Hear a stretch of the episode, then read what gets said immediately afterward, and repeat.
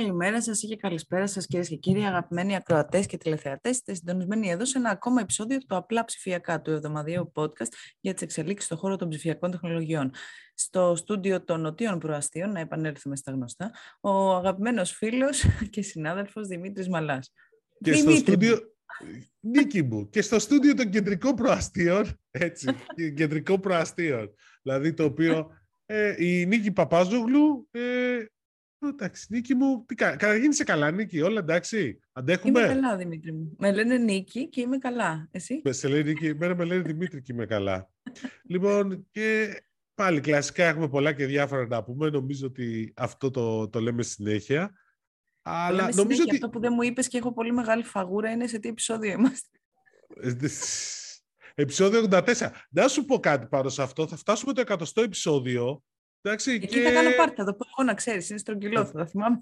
Α, θα το θυμάσαι, εντάξει, okay. να, να πούμε σε όσους με παρακολουθούν να κάνουν subscribe, ε, ό,τι σχόλια θέλετε, είτε στο YouTube, είτε Google Podcast, Apple Podcast, Spotify, είμαστε παντού. Εντάξει, το έχουμε καταφέρει αυτό. Ναι. Και νομίζω ότι στη σημερινή, ε, στο σημερινό επεισόδιο έχουμε κάτι διαφορετικό να ξεκινήσουμε Έχουμε κάτι διαφορετικό, κάτι λοιπόν, high-tech και ενδιαφέρον. Ναι, λοιπόν, μέσα τους καλεσμένους μας. Να βάλω μέσα τους καλεσμένους μας. Σήμερα έχουμε να συνδεθούν καταρχήν κιόλας. Που σήμερα έχουμε μαζί μας...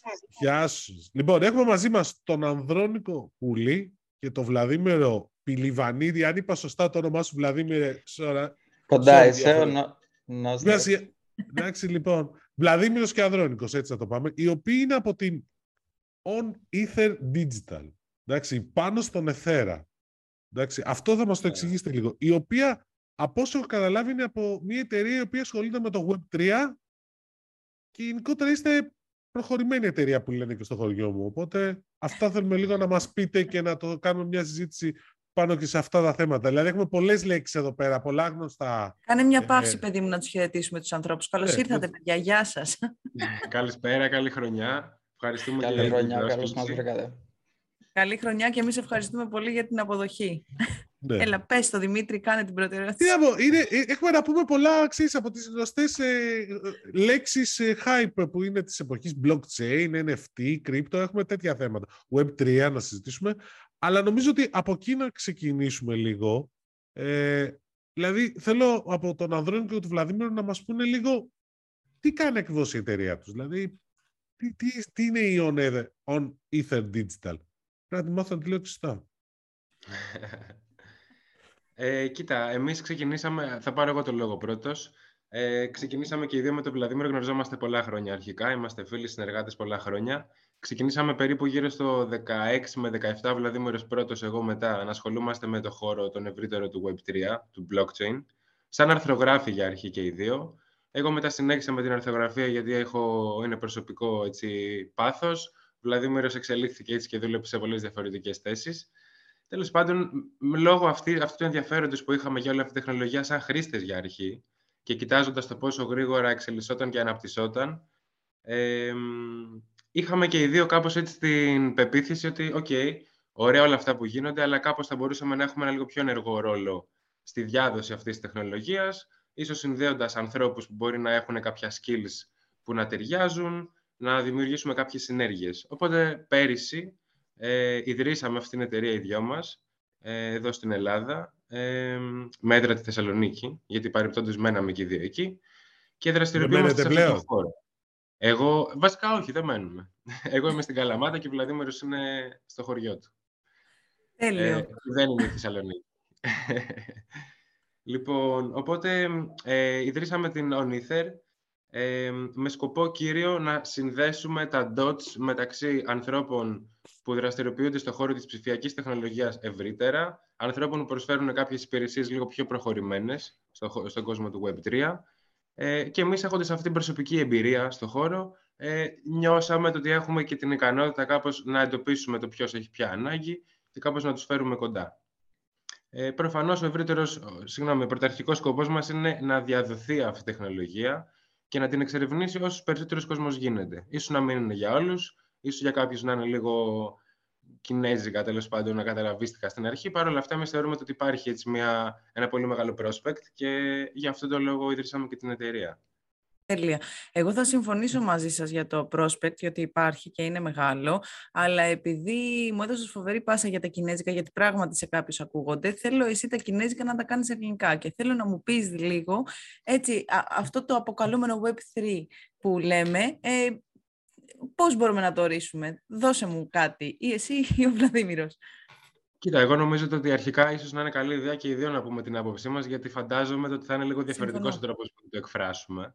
Είναι, ε... Αυτό ακριβώς είναι το. Γι' αυτό ακριβώς έχει ενδιαφέρον. Όλοι έχουν κάτι στο μυαλό τους διαφορετικό, θα έλεγα. Ναι, ναι, ναι. Τώρα, εγώ να σου πω τη δικιά μου την άποψη πρώτα. Ε, το Web3, ok, νούμερο 3 σημαίνει ότι υπάρχει το 1 και το 2 κάπου, έτσι. Αναφερόμαστε σε μια νέα γενιά του ίντερνετ, την τρίτη γενιά, ας το πούμε έτσι, ε, που σε σύγκριση με τις προηγούμενες γενιές του ίντερνετ, όπως το ξέραμε, αυτό, η, η πρωτοτυπία αυτή τη φορά είναι ο τρόπος στέγαση και διαχείριση των δεδομένων. Okay. Με απλά λόγια είναι αποκεντρωμένος. Δηλαδή, αν σκεφτείς το παράδειγμα, χρησιμοποιούμε το Google, Amazon, Apple, πες την Google όλα αυτά τα χρόνια όλοι, ε, servers της Google, όλα τα data όλων των ανθρώπων, ίσον όλες οι πληροφορίες σε ένα privé σύστημα αποθηκεύονται και διαχειρίζονται με έναν τρόπο όπως θέλουν οι άνθρωποι εκεί.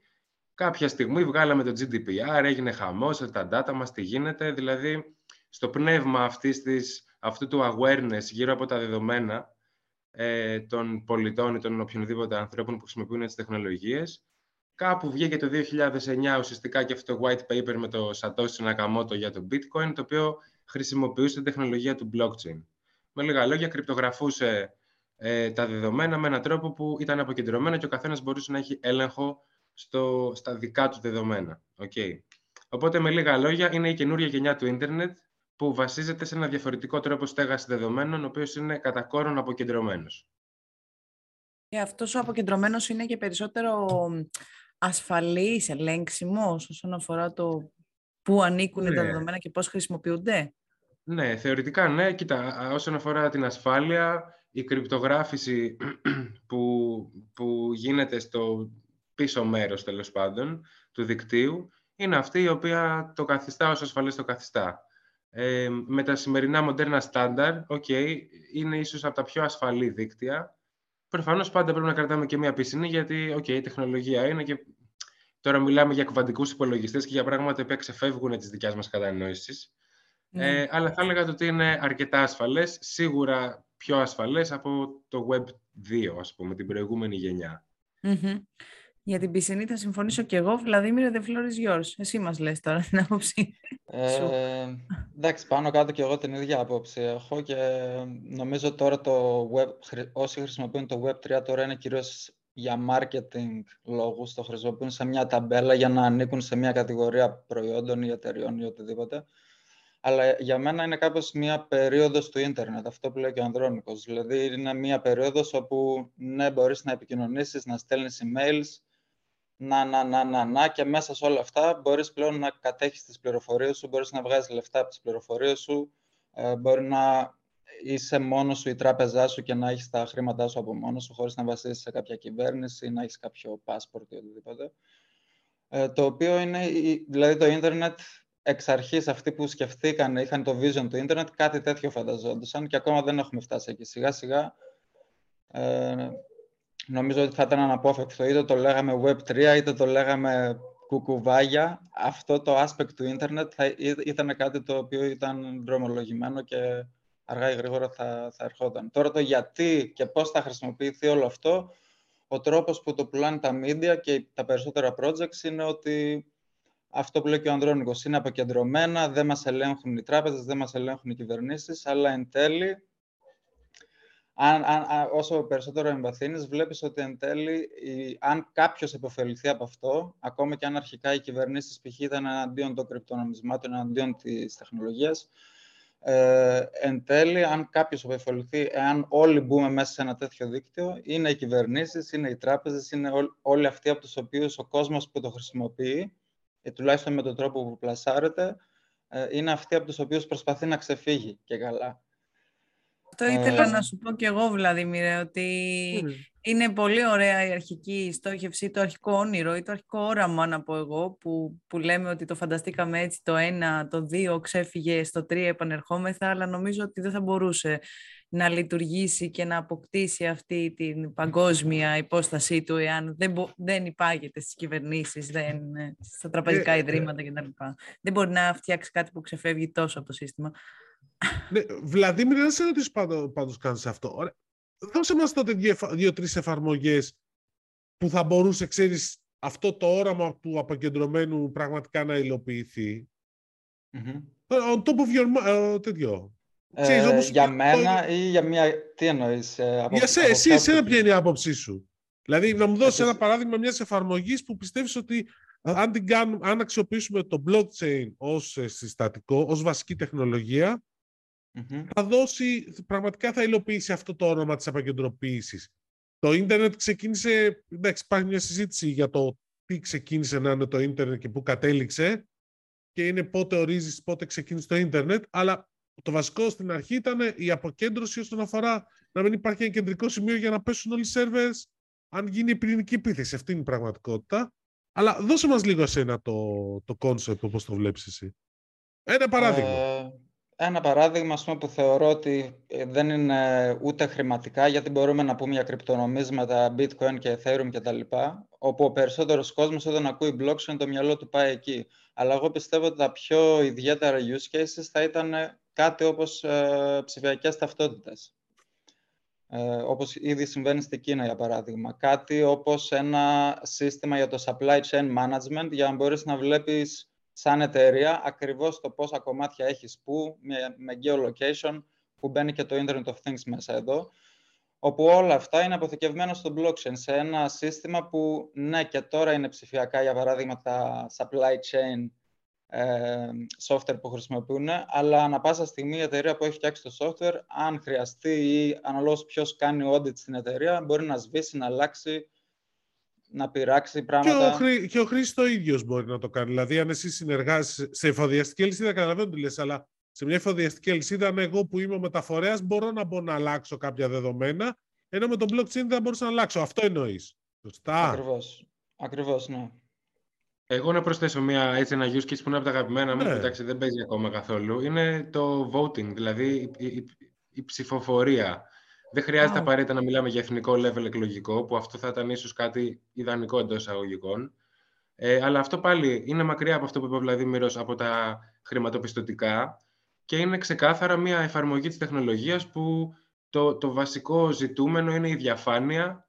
Ε, όλος ο κόσμος να γνωρίζει το ότι αυτό το ποσοστό ψήφισε, αυτά ψήφισε και ας μην ξέρουμε ποιος ε, επώνυμα ψήφισε τι, γιατί δεν είναι αυτό ζητούμενο, τουλάχιστον να ξέρεις ότι υπάρχει ένα σύστημα το οποίο χρησιμοποιούμε που είναι αδιάβλητο.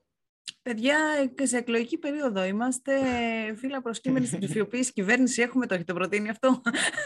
Πολύ δύσκολα. πολύ Νομίζω αν, αν κάτι, ε, ε, αν υπήρχε ας πούμε, μια χρονολογική σειρά με το τι κάνουν adapt οι κυβερνήσεις, θα ήταν το τελευταίο πράγμα, θα ήταν το vote. ε, ναι. Ακόμα και αν συμβαίνει. True story. Θα έπρεπε να καταργηθούν οι εκλογικοί κατάλογοι. Τι λέμε τώρα; Όχι. να, σας διπλωμένο, τι λέμε; να, να σας πω κάτι. Πέρα του αυτού που είναι εντάξει, το πώς μπορείς να παρέμβεις στις εκλογές, Νομίζω ότι όντως θα είναι το τελευταίο, αλλά ο λόγος είναι λίγο ψυχολογικός περισσότερο. Δηλαδή υπάρχει ένα σύστημα που δουλεύει αυτή τη στιγμή με τα καλά του και τα κακά του.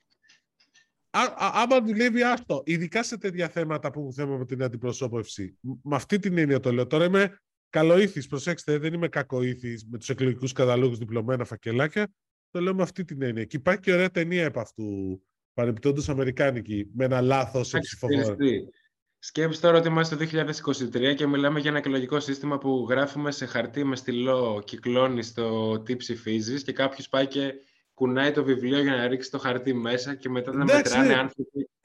Είπα, μαζί σου δεν διαφωνώ. Αυτό λες αλλά... εσύ, πόσους εκλογικούς καταλόγους έχουμε γραμμένους ανθρώπους που έχουν ε, φύγει από τη ζωή καμιά δεκαετία, εικοσαετία και βγαίνει το ποσοστό της αποχής κοντά στο 30%. 10-20%.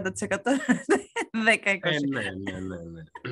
Ναι. Για όλους αυτούς τους λόγους σίγουρα Εντάξει, δεν θα είναι, είναι τρόλ σίγουρα. Εγώ πιστεύω ότι για τις κυβερνήσεις που έχουμε τώρα δεν θα βολέψει το blockchain voting, αλλά σε μετέπειτα φάση, αν αρχίσουν οι κοινωνίες, ε, οι πόλεις να γίνονται πιο έξυπνες, πιο αυτόνομες, θα θα φτάσουμε σε ένα σημείο που θα μπορεί να υπάρχει ένα voting system που εκλαμβάνει τους πάντες με έναν εισάξιο τρόπο, πολύ κοντινό στο μοντέλο που ακολουθεί η Κίνα αυτή τη στιγμή, για παράδειγμα.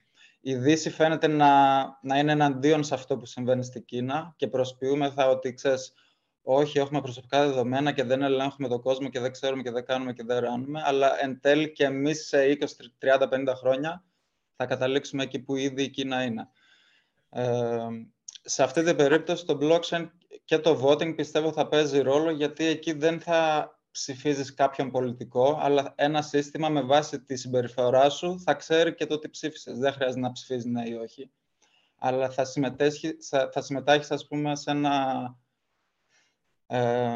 σε ένα κοινωνικό δίκτυο, το οποίο με βάση το τι επιλογές κάνεις, διαμορφώνει την κοινωνία και διαμορφώνει τον τρόπο ζωής σου, ε, τα, τα συν και τα πλήν σου, ας πούμε. Εντάξει, αυτό ξεφεύγει από το blockchain βέβαια. Αυτό έχει μέσα AI, ιστορίες, έχει πολλά πράγματα. Ναι, ναι, ναι αν συνεχίσουμε να μιλάμε έτσι, θα γράψουμε το επόμενο, ε, την επόμενη σειρά του Netflix, να ξέρετε. ναι, έτσι πάμε. Διστοπική θα είναι. Εγώ όμως τώρα, γιατί ωραία τα λέμε, έχουμε blockchain, έχουμε crypto και έχουμε και NFT. Ε, ποιο από αυτό πιστεύετε ότι θα μας απασχολήσει περισσότερο στο άμεσο μέλλον; Δηλαδή, εντάξει, ωραίες οι εφαρμογές που είπαμε και αυτές που πραγματικά θα ήταν χρήσιμες αλλά είναι, απέχουν μακρά από το να εφαρμοστούν. Από αυτά τα τρία εσείς ποιο βλέπετε να είναι... Στο άμεσο. Στο άμεσο. Ναι. Ε, κοίτα, η δικιά μου άποψη είναι ότι αρχικά για να ξεκαθαρίσουμε το, το level των ενιών των τριών. Το blockchain είναι, αναφέρεται στην τεχνολογία που χρησιμοποιούν και τα κρυπτονομίσματα και τα NFTs. Okay. Οπότε, άμα μιλάμε, άμα καταλάβουμε τι σημαίνει τι, σίγουρα το blockchain είναι αυτό που θα μας απασχολήσει, γιατί είναι η τεχνολογία η ίδια. Δηλαδή, τα κρυπτονομίσματα και τα NFTs είναι εφαρμογές της. Τώρα, τα κρυπτονομίσματα, OK, okay, από ότι άμα υποτίθεται ότι κάποιος κάποια στιγμή είχε στο μυαλό του, έχει στο μυαλό του να αντικαταστήσουν τα νομίσματα τα υπάρχοντα, δεν νομίζω ότι αυτό είναι να γίνεται καθόλου και σίγουρα όχι σύντομα. Οπότε, εγώ θα έβγαζα τα κρυπτονομίσματα από αυτή την κουβέντα. Ναι, έχουν μια εξέλιξη συμπληρωματική κάποιου project, κάποιας άλλης υπηρεσίας. Okay. Ε, τα NFTs, απ' την άλλη, ουσιαστικά κατοχυρώνουν την ιδιοκτησία κάποιου αγαθού, κατά κόρον ψηφιακού, αλλά σιγά σιγά και φυσικού. Ε, τώρα, είναι το ζήτημα της αποκέντρωσης μεγαλύτερο, πιο, πιο φλέγον, είναι το ζήτημα της κατοχύρωσης μιας ιδιοκτησίας. Ε, εγώ προσωπικά θα πήγαινα στις αποκέντρωσης, γιατί μπορεί να έχει πάρα πολλές εφαρμογές, όπως είπαμε και πριν λίγο. Mm-hmm. Παρ' όλα αυτά, εντάξει, επειδή το κίνητρο των ανθρώπων κυρίως είναι το να βγάλουν λεφτά για τον εαυτό τους, οι πιο πολλοί έχουν ασχοληθεί με τα κρυπτονομίσματα τύπου ο ΠΑΠ με αυτό το, με αυτό το στυλ, okay, τζογάρουμε, χωρίς να μας ενδιαφέρει τι project υπάρχει από πίσω και μετά είναι ευθύς αντίστοιχα ότι αγοράζω κάποιες ψηφιακές μαϊμούδες επειδή κάποιος, κάποιος μου είπε ότι θα γίνει χαμός και θα βγάλουμε λεφτά και τις παίρνω και παίζω ένα αντίστοιχο gambling. Οπότε εγώ θα έλεγα το blockchain γιατί και είναι η τεχνολογία πίσω από όλα και ο σκοπός είναι ακριβώς να σκεφτεί ο κόσμος διαφορετικές εφαρμογές που έχουν ένα real impact και όχι απλά την τσέπη του καθενός. Μάλιστα. Ε, να ρωτήσω εγώ κάτι άλλο τότε. Από όλα αυτά που συζητάμε, blockchain, crypto, NFTs κτλ. Και, και επειδή είναι και η δουλειά σας αυτή να δουλεύετε σε τέτοια projects, έχουμε κάποια τέτοια projects στην Ελλάδα που να υπάρχει δηλαδή ενδιαφέρον από τις ελληνικές επιχειρήσεις για blockchain ή μια εφαρμογή του blockchain όπως πολύ σωστά είπες στα NFTs. Βλέπετε.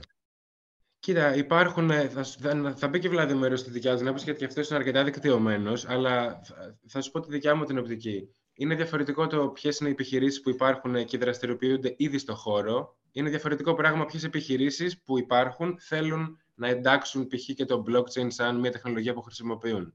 Δηλαδή, αυτή τη στιγμή στην Ελλάδα υπάρχουν σίγουρα πάρα πολλοί ε, individuals οι οποίοι είναι NFT καλλιτέχνες ή NFT συλλέκτες που κάνουν ε, τη δικιά τους πορεία μέσα σε αυτό το χώρο σε παγκόσμιο, έτσι, στο, στο global level.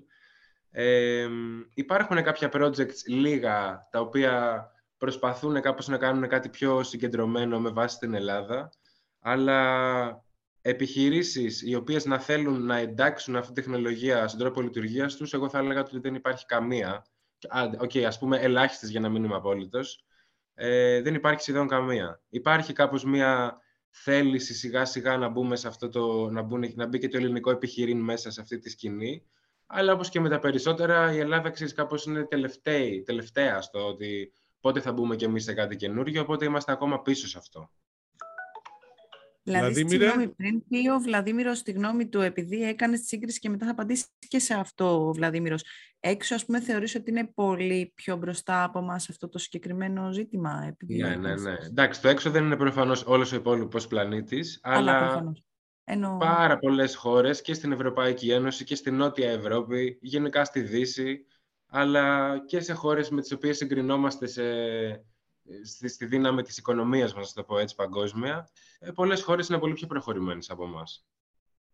Εμείς για όλους αυτούς τους λόγους, τους, εντάξει, τους πολιτικούς, τους γεωπολιτικούς τέλος πάντων, δεν έχουμε, δεν έχουμε κινηθεί. Δεν έχουμε κινηθεί καθόλου ακόμα. Η Ελλάδα ακολουθεί γενικότερα όσον αφορά το blockchain τη στάση της Ευρώπης. Δηλαδή μέχρι και πρόσφατα, δηλαδή ότι δούλευε η ομάδα της Καηλή με τον Δημήτρη το Ψαράκη, ε, προσπαθούσαν κάπως να καταλάβουν δύο-τρία πράγματα παραπάνω, να, να βγάλουν κάποια νομοθετικά σχέδια τα οποία να διαχειρίζονται καρπούς αυτής της τεχνολογίας με έναν καινούριο τρόπο και όχι να πούμε όπως η Αμερική π.χ. τι είναι αυτό dividend, τι είναι αυτό security, ενώ δεν είναι security π.χ. είναι κάτι καινούριο και πρέπει να κάτσεις να το μάθεις. Άμα δεν μπορείς, δεν, δεν, είναι σωστό να το, να το βάλεις ας πούμε, σε ένα παλιό καλάθι ε, μονομοθεσίας, γιατί δεν, είναι το ίδιο πράγμα, είναι κάτι εντελώς διαφορετικό, είναι ένα καινούριο asset class. Τώρα, όσον αφορά την Ελλάδα, εγώ θα έλεγα ότι έχει πάρα πολύ μεγάλα κεφάλια Έλληνες και προγραμματιστές και επενδυτές και builders μέσα στο χώρο.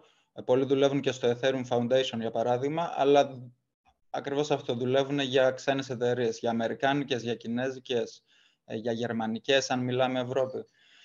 Ε, στην Ελλάδα νομίζω είναι ελάχιστες. Μπορεί να έχει μία-δύο εταιρείες που να δραστηριοποιούνται ως κύριο ας πούμε, ε, τομέα μέσα στο blockchain.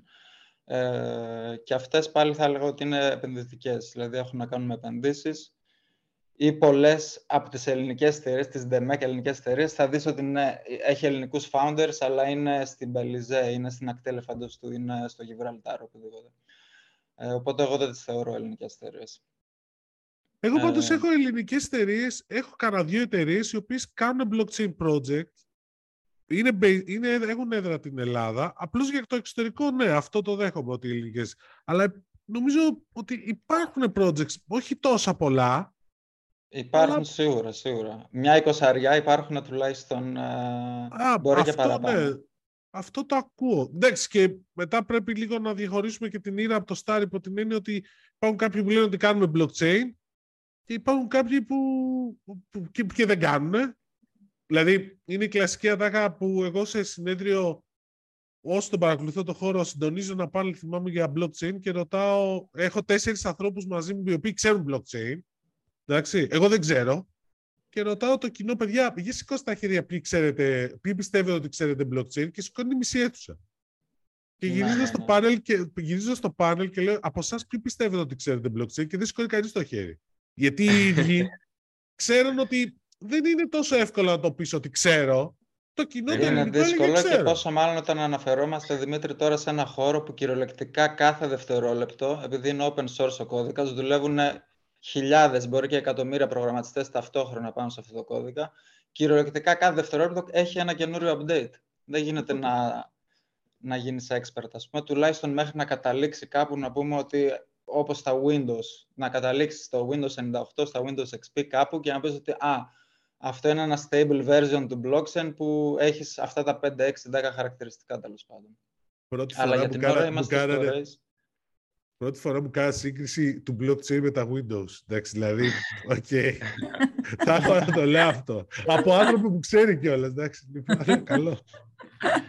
Ε, ναι, νομίζω δηλαδή ότι είμαστε σε πειραματικό στάδιο, σε πειραματικό επίπεδο ακόμη. Ε, Παρ' όλα αυτά, μπορείς να δεις με βάση τα πρωτόκολλα που υπάρχουν, όπως είναι τα NFTs, όπως είναι τα ERC20 για τα κρυπτονομίσματα και πολλά ακόμα, μπορείς να φανταστείς το που οδηγούν. Για παράδειγμα, τα ψηφιακά συμβόλαια που έλεγε πριν ο Ανδρώνικος ή τα NFTs, ναι, μεν χρησιμοποιούνται για τέχνη, για να κατοχυρώνεις ιδιοκτησία κάποιου ε, ψηφιακού διακριτικού ή κάποιου φυσικού πίνακα τέχνης, αλλά αυτό αργότερα φαίνεται ξεκάθαρο ότι θα χρησιμοποιηθεί σε, σε ψηφιακές ταυτότητες. Ε, τα COVID vaccines ήδη είναι NFT στην Ευρώπη, απλά δεν χρειάζεται να, να να το σπαμάρουν, να το πούμε ότι ξέρεις, χρησιμοποιούμε blockchain ή είναι Web3 ή οτιδήποτε. Ε, ε, ένα άλλο πολύ καλό use case θα μπορούσε να είναι, για παράδειγμα, τα αυτοματοποιημένα, ε, οι αυτοματοποιημένες διαθήκες, όπου έχεις ένα αυτοματοποιημένο έξυπνο συμβόλαιο, που με το πεθάνεις, για παράδειγμα, σπλιτάρει τα funds ανάλογα σε, σε πόσα πορτοφόλια, πόσα έξυπνα συμβόλαια έχει εκεί μέσα, με έναν αυτόνομο τρόπο σε συγκεκριμένα πορτοφόλια που έχεις προορίσει. Δεν μπορούν να μπουν ούτε δικηγόροι, ούτε ξαδέρφια από το πουθενά να εμφανιστούν και να, ξέρεις, να γίνει αλαλούμ αφού φύγεις και μετά, αλλά θα είναι αυτομα, αυτοματοποιημένη διαδικασία.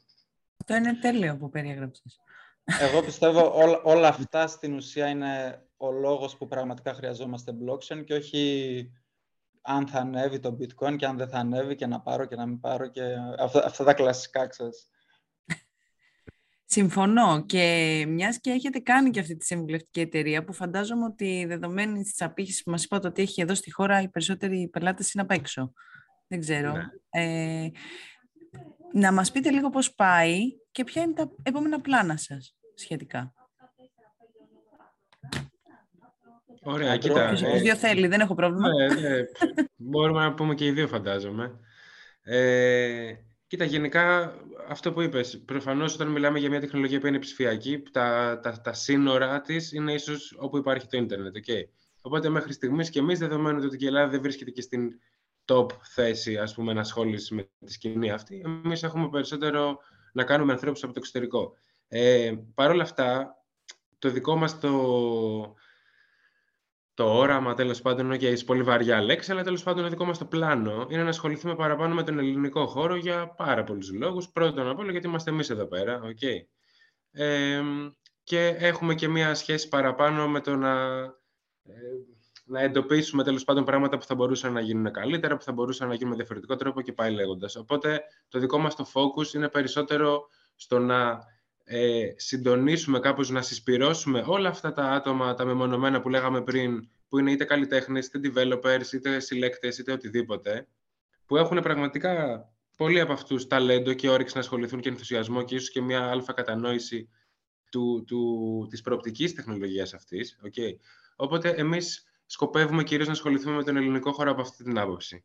Να, να, να βρούμε τα άτομα ή τέλος πάντων να είμαστε να μην έχουμε barriers όταν κάποιος θέλει να μας βρει, ε, να κάνουμε μία συζήτηση. Εμείς προσφέρουμε free consultations. Ε, δεν χρεώνουμε δηλαδή γιατί άμα μας πάρεις να κάνουμε μια κλίση ας πούμε, για, ε, γύρω από το project σου ή κάτι, δεν θα χρεώσουμε αυτό, γιατί ο σκοπός μας δεν είναι να βγάλουμε λεφτά πούμε, από εσένα, από το, χρόνο, από το χρόνο μας, να το χρεώσουμε, όσο το ότι να βρούμε όντως το ότι Νίκη, κάνεις αυτό το project, έχεις αυτό το πρόβλημα, πώς μπορούμε να βοηθήσουμε, να σε συνδέσουμε με τον αντίστοιχο άνθρωπο από το δίκτυό μας που εμείς μπορούμε να γνωρίζουμε και να έχουμε συνεργάσει στο παρελθόν, για να κάνεις κι εσύ ένα βήμα παραπάνω. Προφανώς το δικό μας το, το, πώς να το, πω, το όραμα κολλάει στο ότι θα μπορούσαμε με, μια, με τη δικιά μας τη γνώση για την κατανόηση να κάνουμε και λίγο, να, να, να σε επηρεάσουμε και λίγο με ένα θετικό τρόπο, ρε παιδί μου, το ότι κοίτα, καλά το σκέφτεσαι, αλλά ίσως έχεις δει εκείνο το. έχεις σκεφτεί, ας πούμε, εκείνη την προοπτική ή την άλλη. Κατάλαβες, δεν είναι καθαρά έτσι flat, ότι ναι, μιλάμε μία ώρα, είναι τόσα λεφτά και τέλος, δεν με ενδιαφέρει τι θα κάνεις. Ακριβώς επειδή θέλουμε να το κάνουμε στον ελληνικό χώρο. Και επειδή μετά από όλα αυτά τα χρόνια ξέρουμε πολλά άτομα, γνωρίζουμε πολύ κόσμο που ασχολείται και τι ακριβώς κάνει και τι θέλει να κάνει, ε, γιατί να σημειώσω ότι γενικά όλη αυτή η σκηνή είναι πολύ ανοιχτή. Δηλαδή, κανένας δεν είναι κλειστός να σου πει τι κάνει και τι ασχολείται και πού κολλάει, ακριβώς επειδή είναι open source. Οπότε, σε αυτό το πνεύμα και εμείς θέλουμε να ασχοληθούμε με αυτό.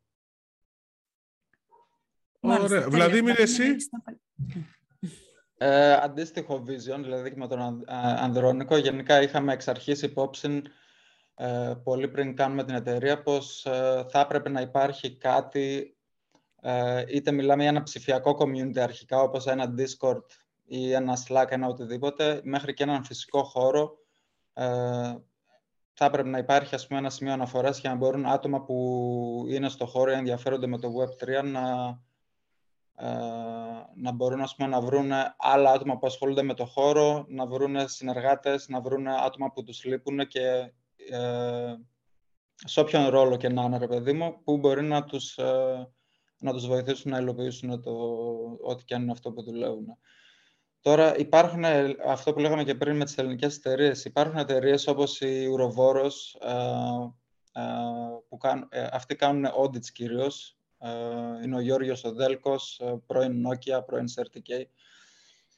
Αυτοί έχουν ας πούμε, μια πολύ καλή εταιρεία, οι οποίοι ειδικεύονται σε audits, αλλά δεν τους ξέρει κανένας στην Ελλάδα. Δηλαδή και οι μεγαλύτεροι πελάτες τους είναι μεγάλες εταιρείες από το εξωτερικό, όπως Shapeshift κτλ.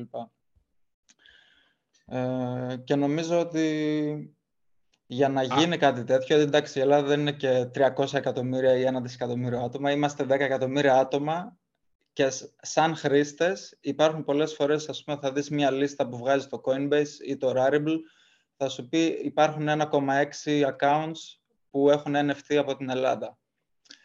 Και σκέφτεσαι μερικές φορές, κάτσε τι εννοείς, ότι ένας στους 10 Έλληνες έχει άμεση σχέση με το blockchain, έως ένα βαθμό Ισχύει. Το θέμα είναι μετά ποιοι ε, ασχολούνται σε ένα μεγαλύτερο level, ποιοι ασχολούνται με τη τεχνολογία, ποιοι ενδεχομένως να είναι προγραμματιστές και όχι απαραίτητα προγραμματιστές. Μπορεί να βρεις έναν μαρκετίστα, ο οποίος όμως θα ξέρει ακριβώς τι παίζει μέσα στο blockchain. Θα ξέρει influencers μέσα στο blockchain, θα ξέρει περιοδικά μέσα στο blockchain. Είναι κάπως ένα νέο industry που δεν είναι ντε και καλά ότι πρέπει να είσαι προγραμματιστής ή πρέπει να ασχολείσαι με κρυπτονομίσματα. Είναι ένα ε, τεράστιο νέο industry που έχει τρισεκατομμύρια μέσα, το οποίο έχει άπειρες νέες δουλειές από όποιον κλάδο και να έρχεσαι. Ειδικά αν ο κλάδος σου είναι ψηφιακός. Σχεδιάζεις games, σχεδιάζεις ρούχα, σχεδιάζεις μουσική, κάνεις τέχνη, γράφεις άρθρα, σχεδιάζεις events. Όλα αυτά τέλος πάντων ε, είναι κάπως ε, entry barriers για το blockchain. Τώρα, στον ελληνικό κόσμο γενικότερα μας πήρε λίγο καιρό. Ξανά νομίζω ότι το COVID έπαιξε μεγάλο ρόλο στο να ψηφιωθεί, ψηφιοποιηθεί sorry, κάπως απότομα ε, σίγουρα ο νέος κόσμος, ακόμα και αυτοί που ήταν ε, ε ένας στους δέκα θα ήταν χωρίς κινητό ή λίγο αποτραβηγμένος. Με το COVID μπήκαν όλοι μέσα. Και ακόμα και οι παλιοί. Εγώ βλέπω, ας πούμε, να θα δω το παππού μου που έχει YouTube. Θα κάνει κάτι, ξέρεις, θα φτιάξει κάνα βιντεάκι με το, με το τι ασχολείται, θα το ανεβάσει στους φίλους του. Δεν είναι ότι είναι influencer, αλλά τον ανάγκασε, τον ανάγκασε συνθήκες να μπει σε αυτή τη διαδικασία.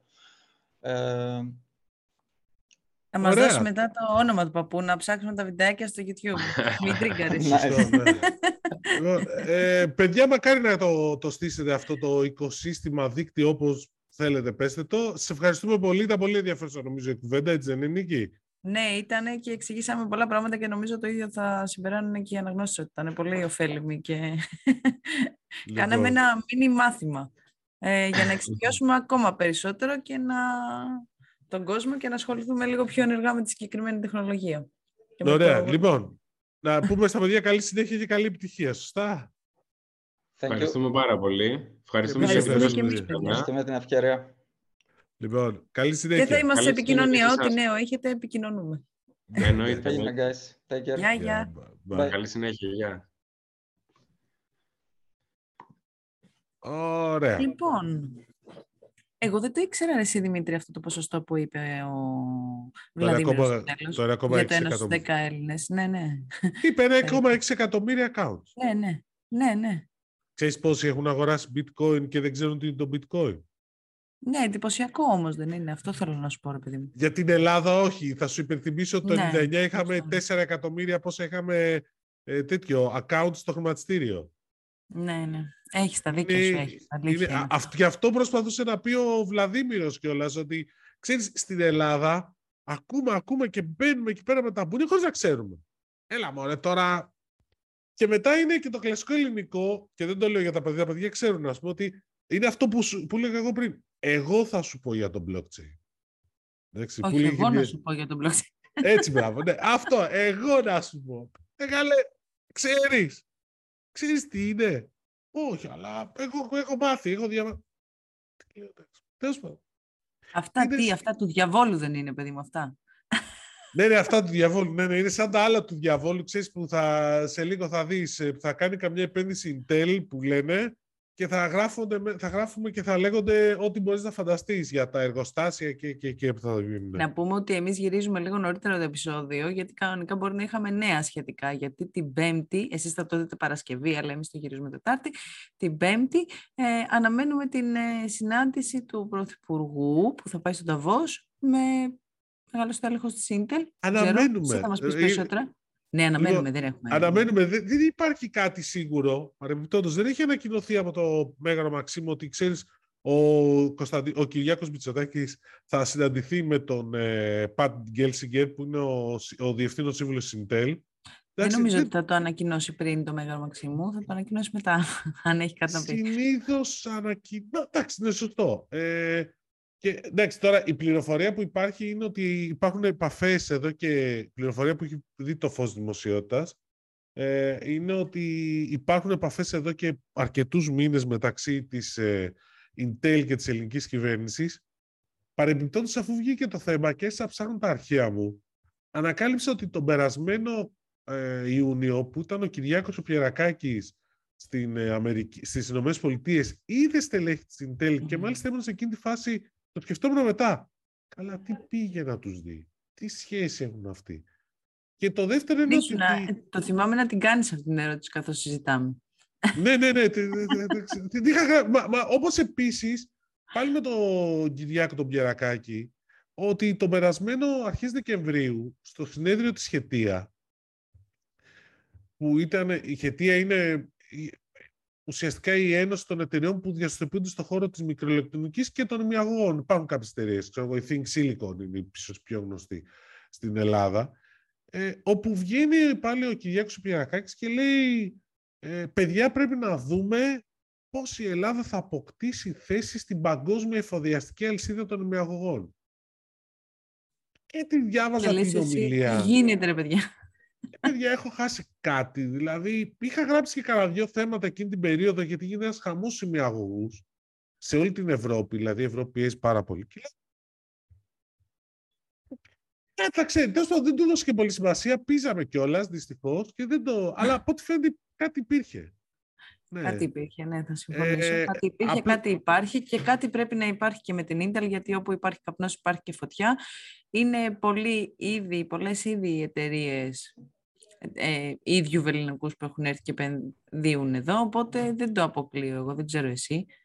Όχι, εγώ δεν το αποκλείω καθόλου. Επίσης μου εξήγησαν κάτι, επειδή προσπάθησα λίγο να δω, να μιλήσω με δύο-τρεις ανθρώπους που καταλαβαίνουν περισσότερα από μένα ε, πάνω σε αυτό και μου εξήγησαν το εξής, ότι η Intel αν έρθει στην Ελλάδα, αν κάνει την επένδυση, αυτή τη στιγμή η Intel έχει βγάλει ένα πλάνο 80 δισεκατομμύρια δολάρια μέχρι μες την επόμενη δεκαετία να επενδύσει στην Ευρώπη.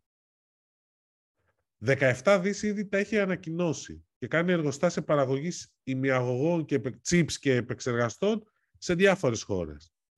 Η Ελλάδα είναι πολύ πιθανό να μην είναι μια α, εκεί. Δηλαδή, αν, έρθει, αν κάνουν επένδυση στην Ελλάδα, δεν θα είναι για αυτό, δεν θα είναι για, για κατασκευή επεξεργαστών, αλλά για το κομμάτι που λέγεται που ακολουθεί την κατασκευή των επεξεργαστών, το αποκαλούμενο packaging. Και ο λόγος είναι ότι ε, είμαστε σεισμογενής χώρα. Αυτό μου Όντως. εξηγούσαν.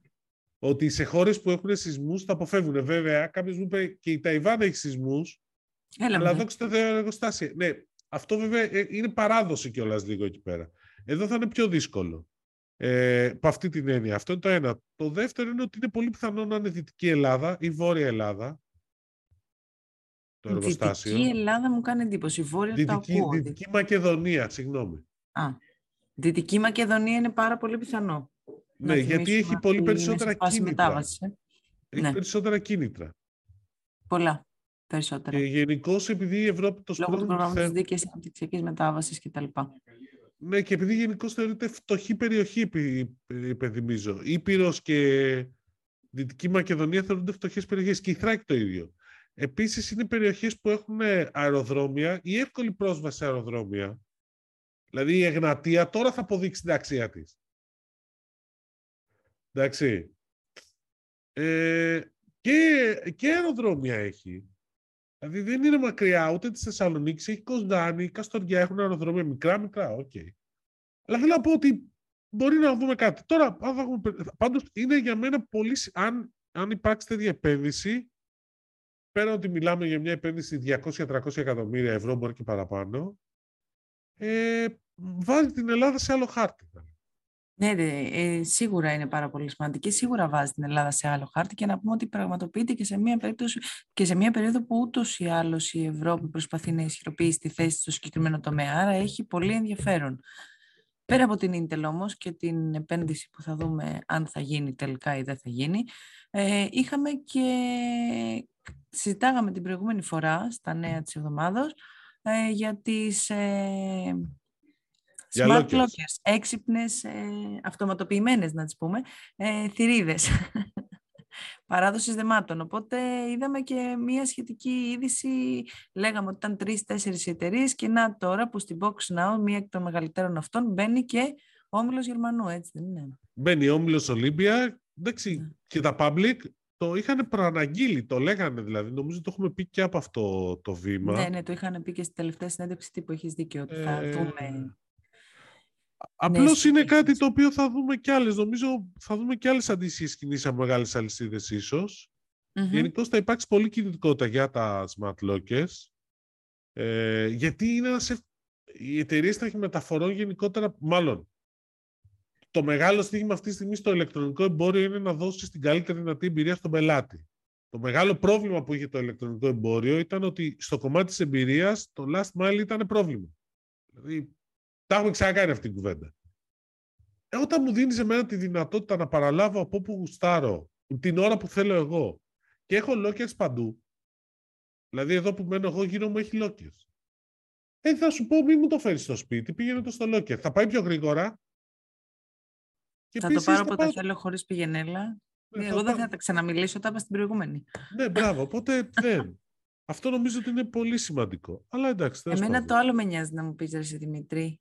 Θα έχω ίντερνετ στο μετρό; Επιτέλους. Στο μετρό της Αθήνας, ε, σύντομα. Στο μετρό ναι, της Θεσσαλονίκης έχω. Το Βαρκελό έχεις. Το μετρό της Θεσσαλονίκης, όταν λειτουργήσει με το καλό, θα έχεις. Αλλά το μετρό της Θεσσαλονίκης, κάτσε να έχω πρώτα μετρό Θεσσαλονίκης και μετά έχω και ίντερνετ. Το 24, φτάσαμε. Εντάξει, φτάσαμε. Ε, μετρό Αθήνας, ναι, ξεκινάνε επιτέλους. Το είχαμε ξαναπεί ότι το συζητούσαμε. Καθυστέρησα κανένα δίμηνο. Ε, ξεκινάει δηλαδή η Τρακάτα ανέλαβε. Πρώτη σταθμή είναι από το κομμάτι από ελληνικό μέχρι Άγιο Δημήτριο. Παρεπιπτόντως είμαι σε αυτή την περιοχή, είναι τέλεια θα το δοκιμάσω και όλες από τους πρώτους. Ε, πιλωτικά για κάποιους μήνες για να δούμε πώς πάει, οπότε αυτό θα πάρει σταδιακά, αλλά είναι 2,5 με 3 χρόνια. Οπότε υπομονή, παιδιά, γιατί δεν γίνεται. Αν το είχαμε φτιάξει όλα από την αρχή, θα ήταν πιο εύκολο. Αλλά τώρα ε, θα πρέπει λίγο υπομονή. Λοιπόν, ε, εντάξει. Έχουμε κάνει υπομονή τόσα χρόνια. Αυτό θα μας πειράξει να κάνουμε άλλα δύο-τρία χρόνια ακόμα. Ναι, σωστό, σωστό, σωστό αυτό. Λοιπόν, Εννοείται. Εντάξει, Μέχρι λοιπόν, στη Βαρκελόνη θα απολαμβάνουμε μετρό. Βαρκελόνη στο... έχουμε, ναι, έχουμε ένα μήνα ακόμα. Λοιπόν, ναι, εντάξει, ε, λέω. Εντάξει, okay. Και να κλείσουμε ότι, μιας και μιλάμε για αυτό το θέμα, ότι είχαμε και την Κοσμοτέ να ανακοινώνει ότι στο 5G έφτασε 80, στο 80% την κάλυψή της, του πληθυσμού, στο 80% mm-hmm. του πληθυσμού και μέχρι το 2023 πάει το στο 90%. Νομίζω γενικώς πάντως και για να το κλείσουμε εδώ πέρα ότι και επειδή μιλήσαμε για νέες τεχνολογίες, ότι το 2023 ίσως να είναι μια χρονιά που θα δούμε πράγματα στο 5G. Στο, στο 5G. Εκεί που όλοι το έχουν πεταμένο, ασχολούνται με τις οπτικές ίνες, κάτι μου λέει ότι θα δούμε περισσότερο. Στο 5G standalone λες εσύ θα δούμε πράγματα για να μπορέσουν να ενεργοποιηθούν και με, με εφαρμογές, και εφαρμογές θα δούμε, ναι, ναι, θα ναι. δούμε και εφαρμογές, θα δούμε περισσότερα πράγματα. Τέλος πάντων. Λοιπόν, Συμφωνώ μαζί σου, συμφωνώ κύριε μελλοντολόγια, αγαπημένη μου μελλοντολόγια στην τεχνολογία. Λοιπόν, να χαιρετήσουμε τους όσους ε, Να χαιρετήσουμε, να σου ευχηθούμε Δημήτρη, καλό ταξίδι ε, και να ανανεώσουμε το ραντεβού μας για την άλλη εβδομάδα. Αυτό. Καλή εβδομάδα και καλή συνέχεια. Καλό Σαββατοκύριακο πριν την εβδομάδα. Καλό Σαββατοκύριακο πριν την εβδομάδα.